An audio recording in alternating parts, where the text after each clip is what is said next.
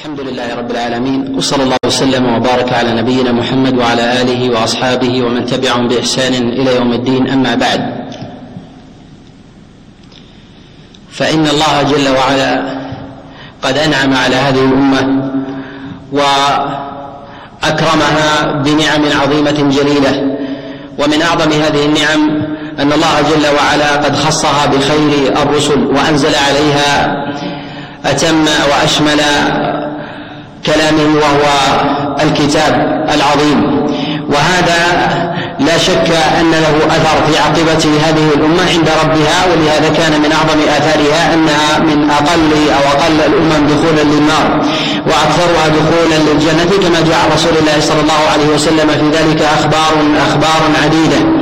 وقد جعل الله جل وعلا كتابه العظيم كما أنه دليلا وحجة للناس يعرفون به الحق من الخطأ والباطل وكذلك يعرفون الخير من الشر. جعله الله جل وعلا كذلك أيضا شفاء للناس من الأسقام والأمراض سواء كانت امراضا حسية أو معنوية. من المعنوية ما يمكن أن يطرأ على الإنسان في نفسه من العوارض التي تكون داخلة على على النفس أو الروح. وأما ما كان من الأمور الحسية مما يطرأ على الإنسان من جراحات وآلام يحس بها في جسده. كل ذلك قد دل الدليل في كلام الله جل وعلا وكلام رسول الله صلى الله عليه وسلم أنه شفاء له. وقد جاء في ذلك جملة من الأخبار عن رسول الله صلى الله عليه وسلم منها ما جاء في حديث أسامة بن شريك. قال أتيت رسول الله صلى الله عليه وسلم فسألته أن أتداوى؟ قال نعم.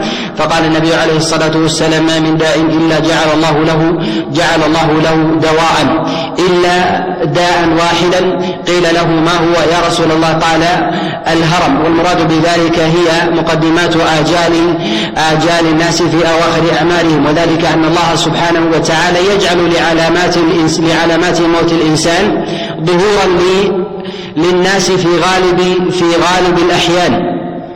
وذلك مضروب ومعلوم كما جاء في ذلك جملة من الأخبار عن رسول الله صلى الله عليه وسلم من تقدير من تقدير الآجال على سبيل التقريب مما جاء في السنن وغيرها بقول رسول الله صلى الله عليه وسلم أعمار أمتي ما بين الستين والسبعين وكذلك ما جاء في ذكر المشيب وكذلك الهرم الذي يطرأ على الإنسان وغير ذلك مما يظهر على الإنسان من ضعف حواسه مما يدل على قرب قرب أجله وبعد وبعده عن مواضع القوة في الحياة. وقيل مرات قد قال غير واحد من المفسرين كما جاء عن عكرمة فيما رواه ابن جرير الطبري من حديث سماك عن عكرمة قال هل ثمة راق يرقيه؟ يعني إذا كانت حاله كذلك. وهذا لا يدخل في أبواب الرقية وهي من المستثنى كما جاء رسول الله صلى الله عليه وسلم في الحديث السالف في قوله عليه الصلاة والسلام ما أنزل الله داء إلا أنزل الله له دواء إلا إلا الهرم. وجاء في معاني هذا جملة من الأحاديث وهو ظاهر من جهة الدلالة في كلام الله سبحانه وتعالى.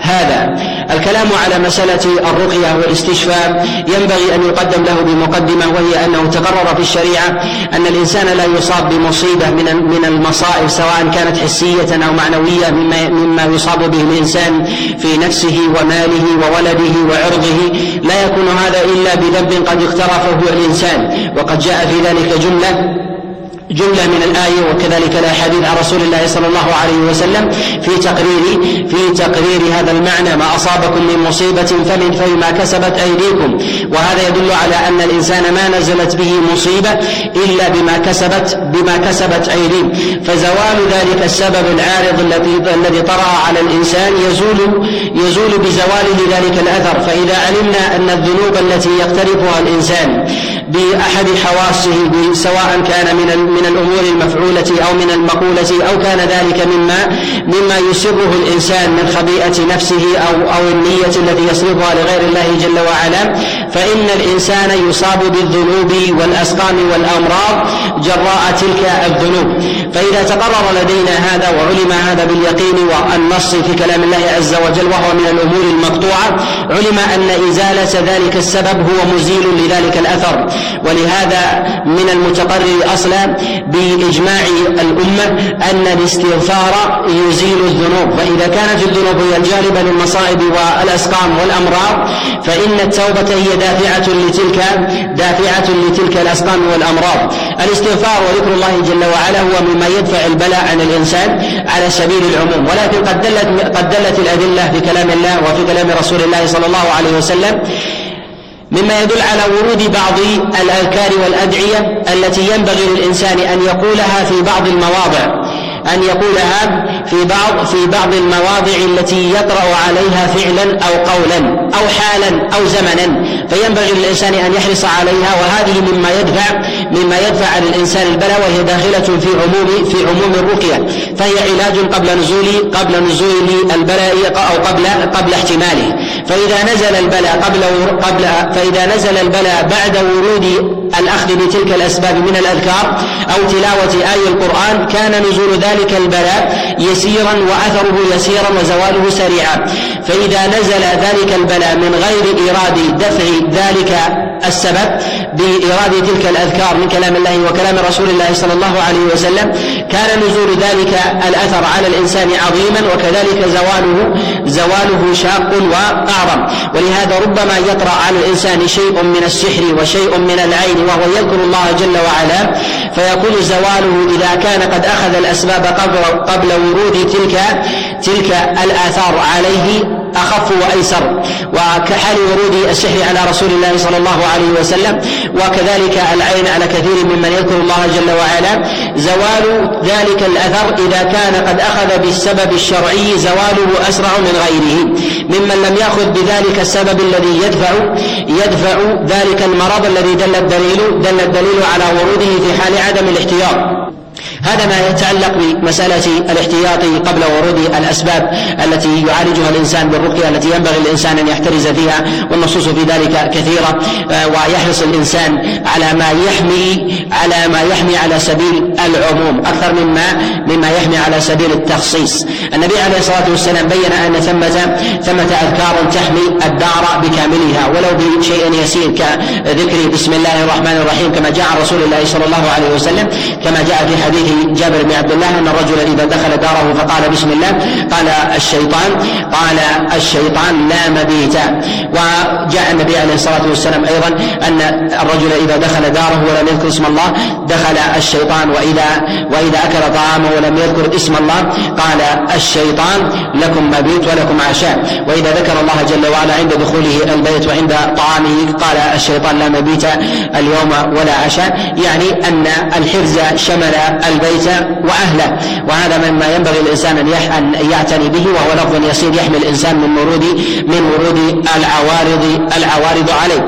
كذلك العناية بالأذكار التي دل الدليل عليها بخصوصها من كلام الله جل وعلا وكلام رسول الله صلى الله عليه وسلم التي تحمي الدور من تلاوة من تلاوة بعض آي القرآن.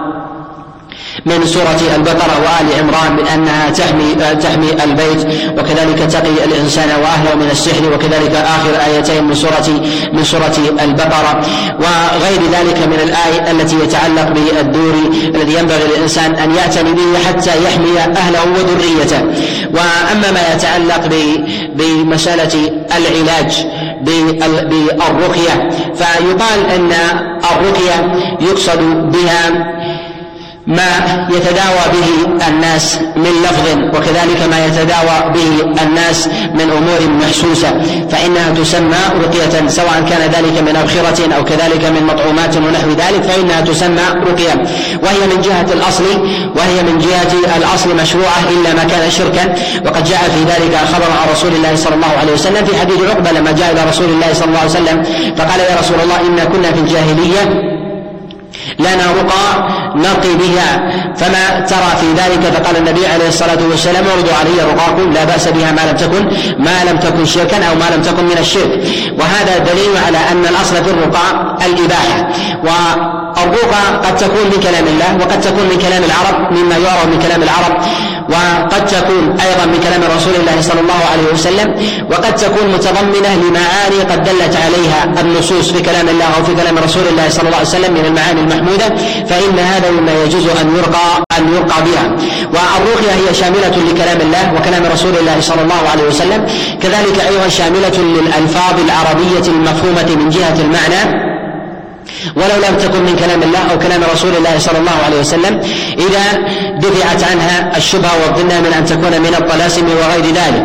فإن هذا مما مما لا حرج مما لا حرج فيه. ولهذا كانت كانت العرب ترقي ترقي النملة التي تطرأ على بعض الناس وهي داء يخرج في جنوب جنوب آه، في جنوب آه، في جنوب الناس وتطرأ على النساء أكثر وهي قد حث النبي عليه الصلاة والسلام على تعلم هذه الرقية. وهي من ألفاظ من ألفاظ العرب الدارجة المسجوعة وقد جاء هذا عند الإمام أحمد وكذلك عند أبي داود وعند البيهقي من حديث عبد العزيز بن عمر بن عبد العزيز وهو ابن الخليفة الراشد عن صالح بن كيسان. عن أبي بكر بن سليمان عن الشفاء أنها كانت عند حفصة عليه رضوان الله تعالى قالت دخل علي رسول الله صلى الله عليه وسلم وأنا عند حفصه حفصة عليه رضوان الله تعالى فقال لي النبي عليه الصلاة والسلام علميها رقية النملة كما علمتيها الكتابة ورقية النملة عند العرب كما جاء في قولهم المرأة المرأة تكتحل وتنتعل وتختضب وكل شيء تفتعل إلا أنها لا تعصي الرجل. وهذه وهذه رقية النملة عند العرب وهي معاني من جهة المعنى سليمة وصحيحة ولا يقال ولا يقال بمنعها. فإذا عرف أن ثمة شيء من الألفاظ مما لم يدل عليه الدليل مما مما عرف تجربة ولم يكن من الشرك فإنه يقال لا حرج على الإنسان لا حرج على الإنسان أن يتداوى وأن يرقي يرقي به. اذهب إليها فانفذ في منخرها الأيمن أربعا وفي الأيسر ثلاثا.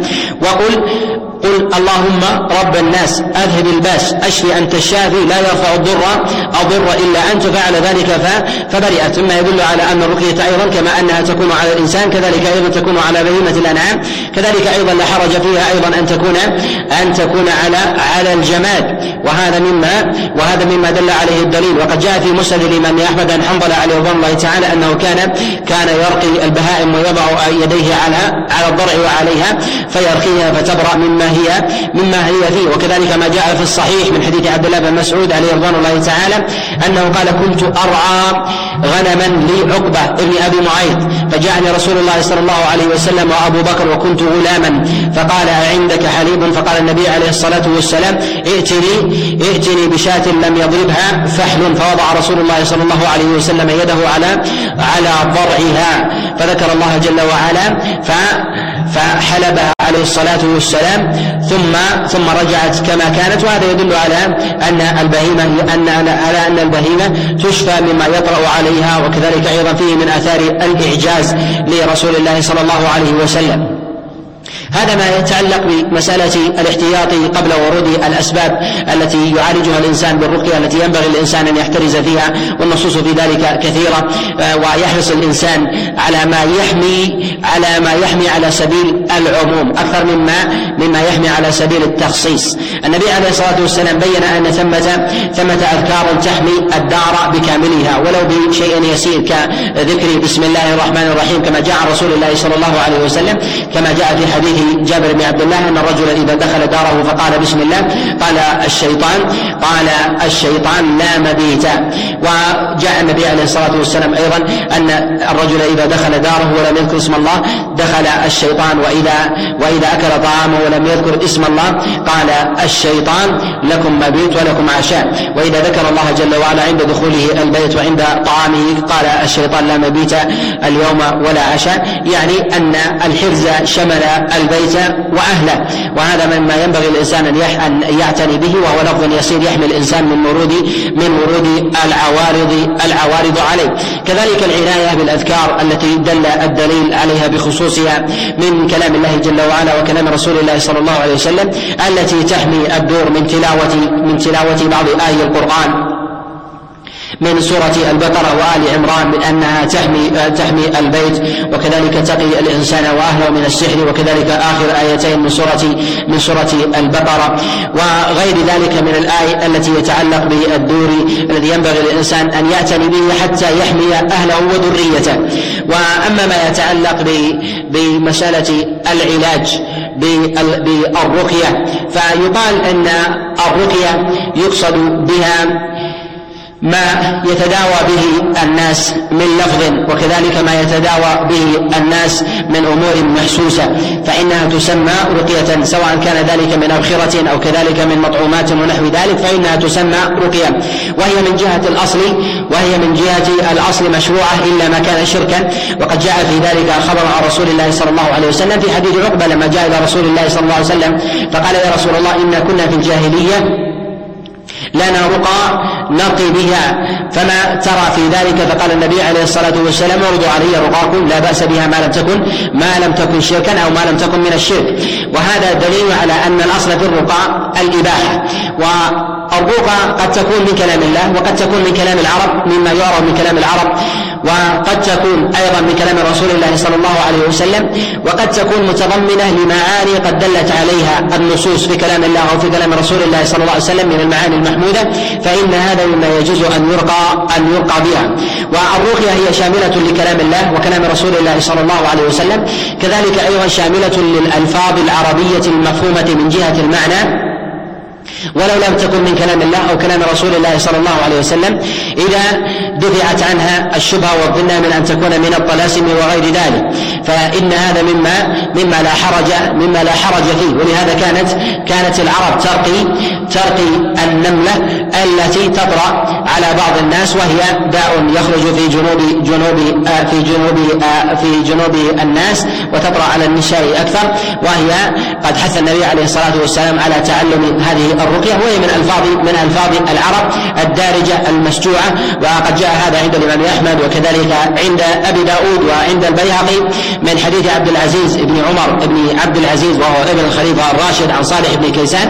عن أبي بكر بن سليمان عن الشفاء أنها كانت عند حفصة عليها رضوان الله تعالى قالت دخل علي رسول الله صلى الله عليه وسلم وأنا عند حفصه عليه رضوان الله تعالى فقال لي النبي عليه الصلاة والسلام علميها رقية النملة كما علمتيها الكتابة ورقية النملة عند العرب كما جاء في قولهم المرأة المرأة تكتحل وتنتعل وتختضب وكل شيء تفتعل إلا أنها لا تعصي الرجل. وهذه وهذه رقية النملة عند العرب وهي معاني من جهة المعنى سليمة وصحيحة ولا يقال ولا يقال بمنعها. فإذا عرف أن ثمة شيء من الألفاظ مما لم يدل عليه الدليل مما مما عرف تجربة ولم يكن من الشرك فإنه يقال لا حرج على الإنسان لا حرج على الإنسان أن يتداوى وأن يرقي يرقي به. وأعظم الرقى هو ما كان في كلام الله عز وجل وكلام رسول الله صلى الله عليه وسلم ومما دل عليه الدليل من الوحي فإنه أعظم أعظم شفاء. وقد بين الله سبحانه وتعالى أن القرآن قد أنزله شفاء شفاء للناس. قال الله سبحانه وتعالى وننزل من القرآن ما هو شفاء ورحمة للمؤمنين. للمسلم أن يرتقي عند كافر من اليهود والنصارى أن أن يأخذ رقية عند يهودي أو نصراني أم لا. الصواب في ذلك الجواز. وهذا الذي قال به أبو بكر الصديق عليه رضوان الله تعالى كما صح عند الإمام مالك في كتاب الموطأ من حديث يحيى بن سعيد عن عمرو عن عائشة عليه رضوان الله تعالى أنها كانت تذهب إلى يهودي إلى يهودية ترقيها فدخل عليها أبو بكر الصديق عليه رضوان الله تعالى فقال ارقيها بكتاب الله. ارقيها بكتاب الله وهي وهي يهودية. ما يدل على أن الكافر ولو كان كافرا إذا رقى بالقرآن غيره أو بشيء من السنة وشيء معروف أن هذا لا حرج فيه. وقد جاء عند البيهقي أن امرأة عبد الله بن مسعود عليه رضوان الله تعالى كانت تذهب إلى امرأة يهودية ترقيها ترقي عينها بعد وفاة رسول الله صلى الله عليه وسلم. وهذا فيه دليل على على جواز رقية رقية أهل الكتاب إذا عرفت ولم تكن ولم تكن من الألفاظ الشركية. كذلك أيضا في هذا في في هذه المسألة أن يقال أن الإنسان يبتعد عن هذه المواضع الا إلا فيما كان فيه فيه حاجة. فإنه يقال إذا كان ثمة حاجة فلا حرج فلا حرج الإنسان كأن يكون مثلا رجل عرف أنه يعالج من شيء معين بنفث معروف ولفظ معروف ونحو ذلك فإن هذا مما لا حرج فيه وما دام أنه ثبت عن خير الخلق بعد أنبياء الله عز وجل وهو أبو بكر الصديق عليه رضوان الله تعالى فلا مجال للقول بمخالفته. وقد قال بجواز ذلك غير واحد من العلماء كالإمام أحمد عليه رحمة الله وكذلك الشافعي كما في كتابه الأم. فقد سئل عن ذلك كما جاء في رواية الربيع بن سليمان أنه سئل عن ذلك فقال لا بأس به قد جاء عن أبي بكر الصديق وليس له مخالف يعني من أصحاب رسول الله صلى الله عليه وسلم. وكذلك فإن بعض الأئمة مال إلى كراهته فإنه يخشى أن يكون مما بدلوا من الألفاظ من ألفاظهم التي يرتجلونها مما ليس من كلام الله جل وعلا. قال بكراهته غير واحد من العلماء كالإمام مالك عليه رحمة الله والصواب في ذلك الجواز. والرقية مشروعة الرقية مشروعة ولا خلاف عند العلماء في ذلك ولكن الخلاف عند العلماء في مسألة في مسألة أيهما أولى أن يصبر الإنسان أم يرتقي. ولا أعلم أحدا من العلماء قال أن الرقية لا تجوز أو قال أنها محرمة وإنما الخلاف في مسألة أيها أولى أن الإنسان يصبر يصبر في على مرضه الذي هو فيه ويدعو الله جل وعلا أم أم يرتقي. واختلف العلماء في هذه المسألة على عدة أقوال. ذهب جماعة من العلماء إلى أن الرقية جائزة فيستوي فيها فيستوي فيها طرف طرف الرقية أو عدمها وذهب إلى هذا جماعة من الفقهاء وقال الحنفية والمالكية واستدلوا بجملة من الأدلة مما يدل على جوازها من غير ترغيب أو أو حظ وقالوا قد استوت الأدلة في ذلك عن رسول الله صلى الله عليه وسلم في الحث والإمساك.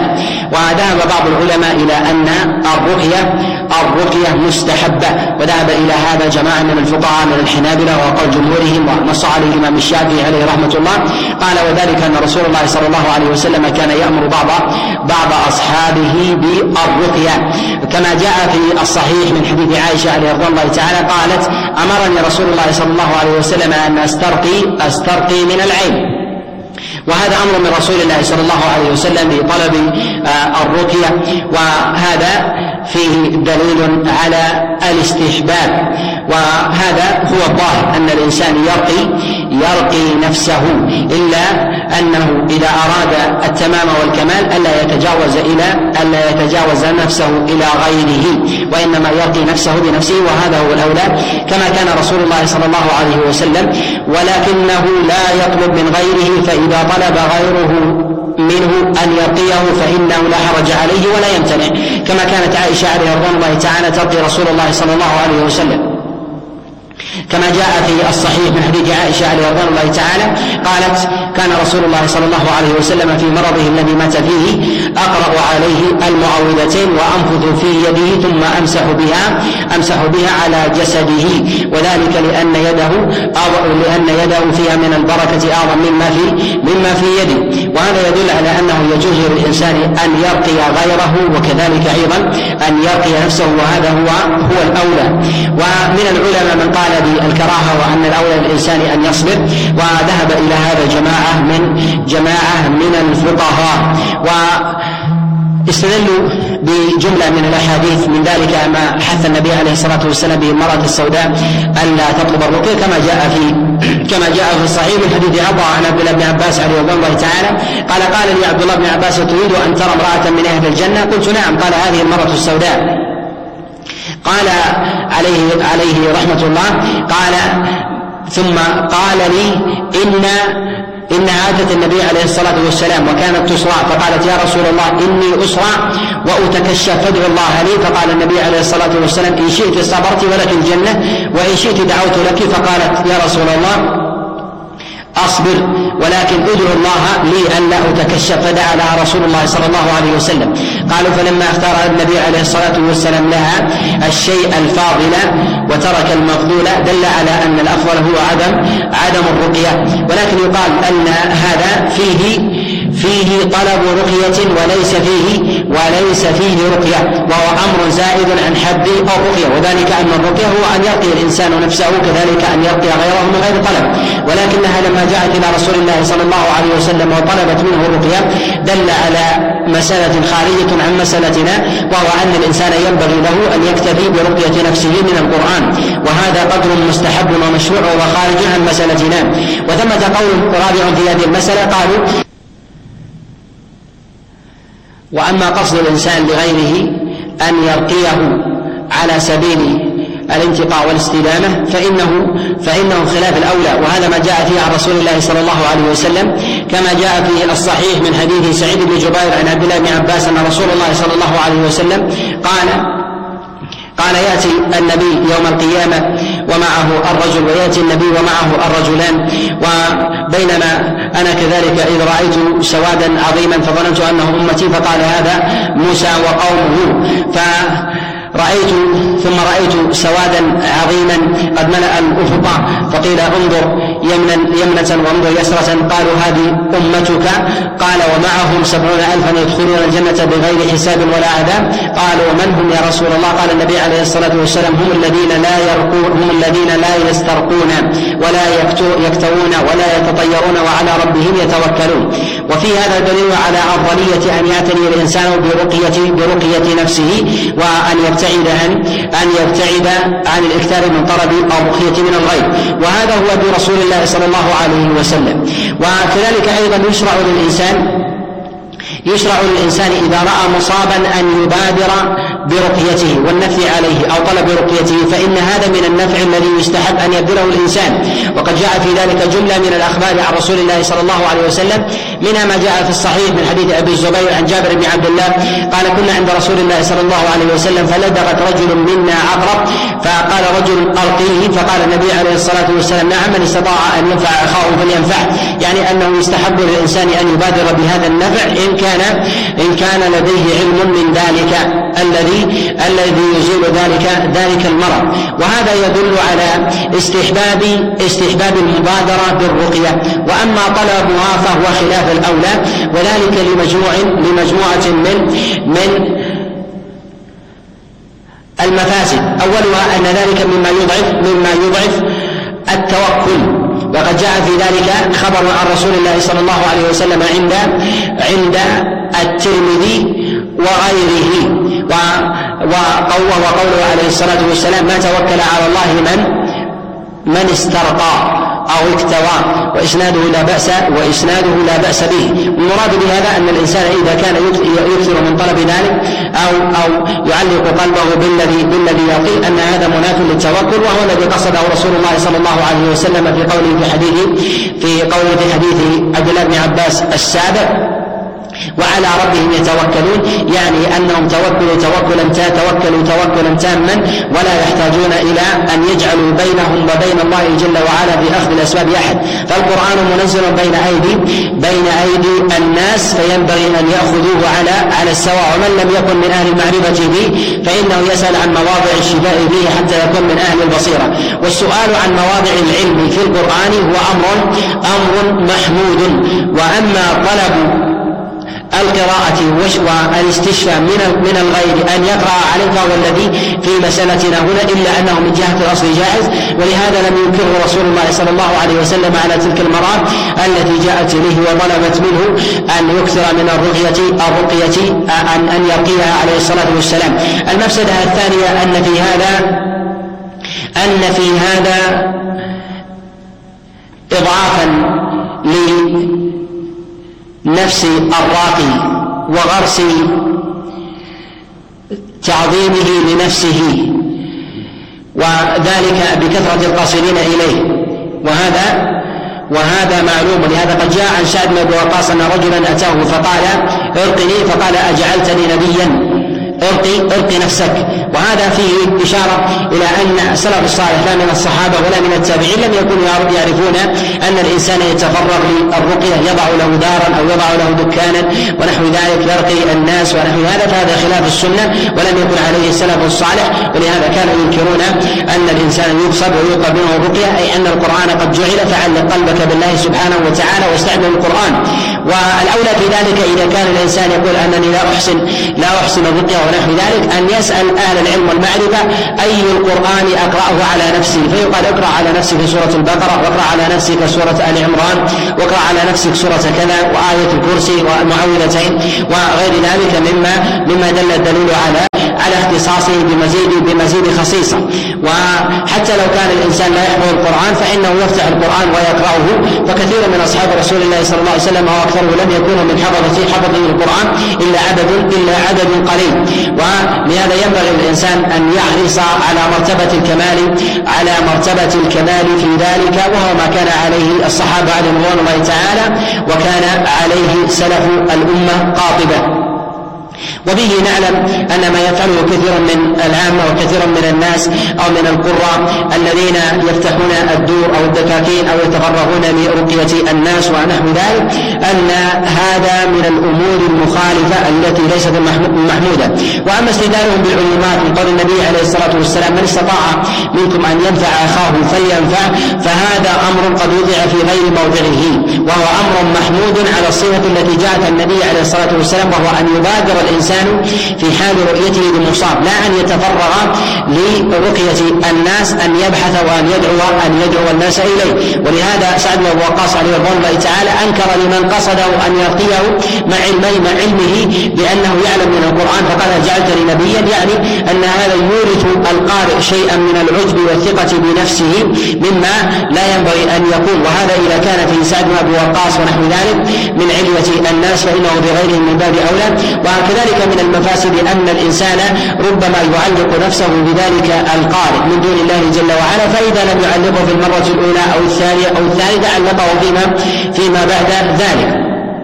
وإذا علمنا أن الشيطان هو سبب لكثير من الدواخل والعوارض التي تطرأ على الإنسان فإذا كان يريد كبح الإنسان عن مواضع الطاعة فأصابه بمس أو بعاهة ونحو ذلك فرأى أو علم أن الإنسان يقصد ذلك الرجل لصلاحه ونحو ذلك فإنه ربما يكون من مداخل الشيطان أنه يزول منه يزيل منه ذلك المرض إذا كان الشيطان من أسباب ذلك تلك المصيبة أو ذلك الهم الذي طرأ على الإنسان يزول عند عند ورود ذلك الرجل الصالح أو رجل أو الرجل الخير ونحو ذلك أو القارئ من الناس ولو كان من عامة الناس. وذلك لأن المفسدة على صاحب المرض أعظم وذلك أنه يضعف إيمانه ويعلقه بذلك الشخص فإذا بعد عنه عاد إليه ويريد من ذلك أن يعلقه بذلك الرجل حتى يزول معه التوكل ويزول معه قوة الإيمان حتى يتعلق ربما به من دون الله جل وعلا فربما يشرك في مثل في مثل ذلك وهذا من مكائد الشيطان وحبائله لهذا ينبغي للإنسان وينبغي للقراء الذين يتفرغون للقراءة أن يتقوا الله جل وعلا في هذا الأمر وأن يقدروا الأمور الأمور التي جاءت في النصوص الشرعية بقدرها وأن الإنسان في تفرغه لذلك فيما فيه. كذلك فيما يتعلق في مسألة أخذ المال. أخذ المال من جهة الأصل جائز كما جاء في حديث أبي سعيد الخدري حينما قال النبي عليه الصلاة والسلام وإن أعظم أو حق ما أخذتم عليه أجرا كتاب الله هذا يدل على جواز أخذ ذلك ولكن التفرغ تفرغا تاما لأخذ المال أو التفرغ لهذه التجارة وقصدها وقصدها والاستدلال بما جاء في حديث أبي سعيد الخدري وغيره هو استدلال بحديث بقضيه عين على على مسألة مقننة تامة تقريرا وهذا وهذا فيه ما فيه من الخروج من الخروج عن النص ومبالغة كثير من القراء والرقاة أو العامة ونحو ذلك بضرب مبالغ طائله ونحو هذا. هذا من الأمور من الأمور المخالفة التي لا ينبغي التي لا ينبغي أن يلجأ إليها الإنسان ولا يقال بتحريمها إلا أنها من الأمور المكروهة التي ليست محمودة وربما كانت دافعا الإنسان بعدم توكله إلى الله وربما ابتدأ فيها الإنسان مخلصا لله فكان مع استكثار المال وكذلك مدح الناس له ويقع فيه إعجاب في نفسه وعدم توكل على الله جل وعلا وكذلك تقصير بأبواب العمل لأنه يرى من أثر طاعته وإيمانه ويقينه فيما يزعم بشفاء الناس فيدعو من ذلك اليقين والإخلاص. الإخلاص لله سبحانه وتعالى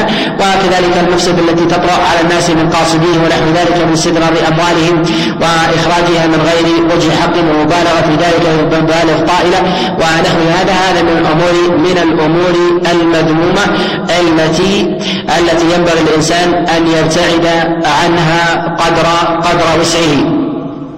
جاء عن رسول الله صلى الله عليه وسلم صفة للرقية وهي ينبغي الإنسان أن يكون متبصرا بها وعلى علم على علم آه، بها. جاء النبي عليه الصلاة والسلام آه، صفات وهيئات في أبواب الرقية منها أن يضع النبي عليه الصلاة والسلام يده يده على المريض كما جاء في حديث عائشة عليه رضوان الله تعالى وعلى موضع الألم. النبي عليه الصلاة والسلام كان يضع يده على موضع على موضع الوجع أو على رأس المريض فيقول فيقول اللهم أشفي أنت الشافي لا شفاء إلا شفاؤك شفاء لا يغادر لا يغادر سقما وكذلك أيضا ما جاء ما جاء في حديث أنس بن مالك ان يرضى الله تعالى وقد جاء في الصحيح من حديث ثابت عن أنس بن مالك بنحوه عن رسول الله صلى الله عليه وسلم. وهذا يدل على أن الراقي ينبغي له أن يضع يده على على المريض سواء على رأسه وكتفه ويحذر أيضا من المحظورات. وهذه المحظورات في هذا الموضع منها أن يضع الإنسان يده على موضع عورة عورة المريض. وهذا من الأمور من الأمور المحرمة. كأن يمس فرجه أو يمس دبره ويقول أن هذا من مواضع من مواضع المرض وهذا من الأمور المحرمة. وذلك أن الشارع عليه الصلاة والسلام إنما وضع يده على المريض تارة وعلى موضع المرض تارة. وتارة ينفذ النبي عليه الصلاة والسلام ويقرأ من غير وضع شيء. وهذا يدل على أن وضع اليد بذاته ليس من الأمور من الأمور المنفذة للرقية. وحبسها من الأمور الحادثه الحابسة الحابسة للرقية ويدل على أنها من مواضع التمام ومواضع التمام لا تستحل بها الحرمات. ومن الأمور المحرمة كذلك مس المرأة الأجنبية سواء كان ذلك بحائل أو بغير حائل وهذا وهذا محرم. و لا خلاف عند العلماء في ذلك. وقد جاء في ذلك جملة من الأخبار عن رسول الله صلى الله عليه وسلم كما جاء في الصحيح في قوله الأيدان تزنيان وزناهما وزناهما البطش وجاء في رواية المس وهذا يدل على حرمة مس الرجل المرأة للمرأة الأجنبية ولا يجوز أن يفعل ذلك الرجل برقية أو بغيرها. ومن المحظورات في ذلك أن يضع الرجل يده على المريض ولكنه لا ولكنه لا يذكر شيئا من ألفاظ الرقية المشروعة أي كأنه يجعل يده هي سبب من أسباب الشفاء. وهذا فيه ما فيه. أو يضع الإنسان يده على اثنين شخص عن يمينه وشخص عن يساره فيضع يديه على الاثنين ويلقي الذي عن اليمين ولا يلقي الذي عن الشمال وهذا قصور في قصور في الفهم فينبغي الإنسان أن يتعمد الاثنين بالرقية ولو كان اللفظ اللفظ واحدا. كذلك من صفات الرقية التي كان النبي عليه الصلاة والسلام يرقي بها يرقي بها الناس هو أن يضع إصبعه في التراب كما جاء كما جاء في الخبر عنه عليه الصلاة والسلام في الصحيح أنه كان يضع إصبعه في التراب ثم يضع يضع ريقه عليه ثم يضع في التراب حتى يعلق بها التراب. فيقول النبي عليه الصلاة والسلام تربة أرضنا بريقة بعضها وجاء في بعض الألفاظ باسم ربنا يشفى مريضنا. وهذا يدل على أن الإنسان يستشفي به التراب وفي هذا إشارة إلى ما يفعله بعض الرقاة أنهم يأخذون ترابا ويضعونه في ماء ثم ينفثون ثم يخرجون منه الحصى ويبقي ويبقى ويبقى فيه شيء من من من رذاذ التراب وغباره ونحو ذلك. ويشربه المريض. أن هذا من الأمور التي لا بأس لا بأس بها. كذلك أيضا من من الصور في ذلك أن يحرص الإنسان على الرقى التي جاءت عن رسول الله صلى الله عليه وسلم وجاء فيها الدليل فهي أولى ما تكون. من ذلك القرآن الكريم وهو شفاء للناس على سبيل العموم ومن ذلك الألفاظ أو الأدعية التي يوقع بها المريض ومن ذلك ما جاء في الصحيح من حديث أبي نضرة عن أبي سعيد الخدري أن جبريل جاء إلى رسول الله صلى الله عليه وسلم فقال فقال للنبي عليه الصلاة والسلام أتشتكي شيئا؟ قال نعم. قال ارقيك قال نعم. فقال جبريل بسم الله أرقيك من كل عين حاسدة. ومن كل نفس الله يشفيك بسم الله أرقيك. يعيد بسم الله أرقيك مرة بعد استفتاحه استفتاحه فيها فيقول بسم الله أرقيك من كل شر يؤذيك من كل عين ومن كل ومن كل نفس بسم الله أرقيك.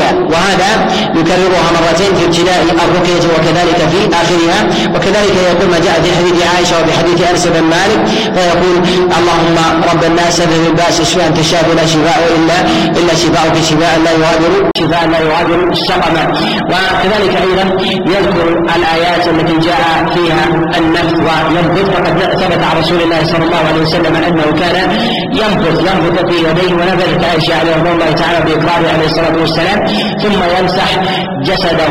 والنبي عليه الصلاة والسلام كان يمسح جسده عند عند نومه فيرقي نفسه عليه الصلاة والسلام بقراءة بقراءة المعوذتين وينفذ بكفيه ثم ثم يضعها على ما ما أمكنه من جسده. وفيها الاشاره إلى أن الإنسان يمسح جسده إلا أنه لا يمسح جسد غيره الا إلا بمحرمه كما فعلت عائشة رضي الله تعالى. وكذلك ينبغي الإنسان أن يقصد الأمراض المعروفة ببعض الأذكار والادعيه التي دل الدليل على أن هذا شفاء لها بذاتها ما كمساله كمسألة آه، السحر وكذلك آه، الشياطين والمس وهذا قد جاء فيه ادله آه، منها في قراءة البقرة في قول النبي عليه الصلاة والسلام لا تستطيعها البطله وهم السحرة وقيل وقيل الشياطين. وكذلك أيضا في قراءة المعوذتين فإن علاج من السحر فالنبي عليه الصلاة والسلام قد رقي بالمعوذتين فعافاه الله سبحانه وتعالى مما كان به مما كان به من سحر كما جاء في كما جاء في الصحيحين وغيرهما.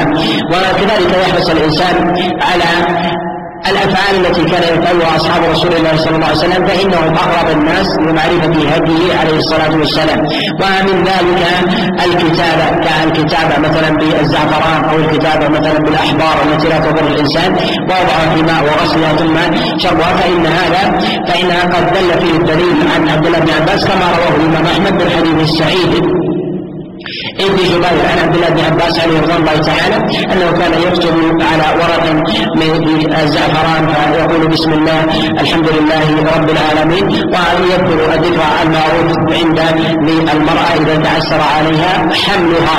وجاء هذا عن غير واحد من السلف كما رواه الإمام أحمد عن ليث عن مجاهد بن جبر وكذلك رواه خالد عن أبي قلابة وغيرهم من السلف. مسألة الكتابة أنه لا حرج على الإنسان أن يكتب ثم يضعه في ثم يشربه وهذا في الزعفران أو في غيره مما يكتب به حتى ولو كان من الأحبار إذا ثبت أنها إذا ثبت أنها بفعلها لا تضر لا تضر الإنسان والاستشفاء ليس بهذا الزعفران أو بها أو بهذا أو بهذا بهذا آه، بهذا الحبر أو غيره من أو غيره من التي آه، المداد الذي يخط به وإنما هو بالمقصود من ذكر الله سبحانه وتعالى.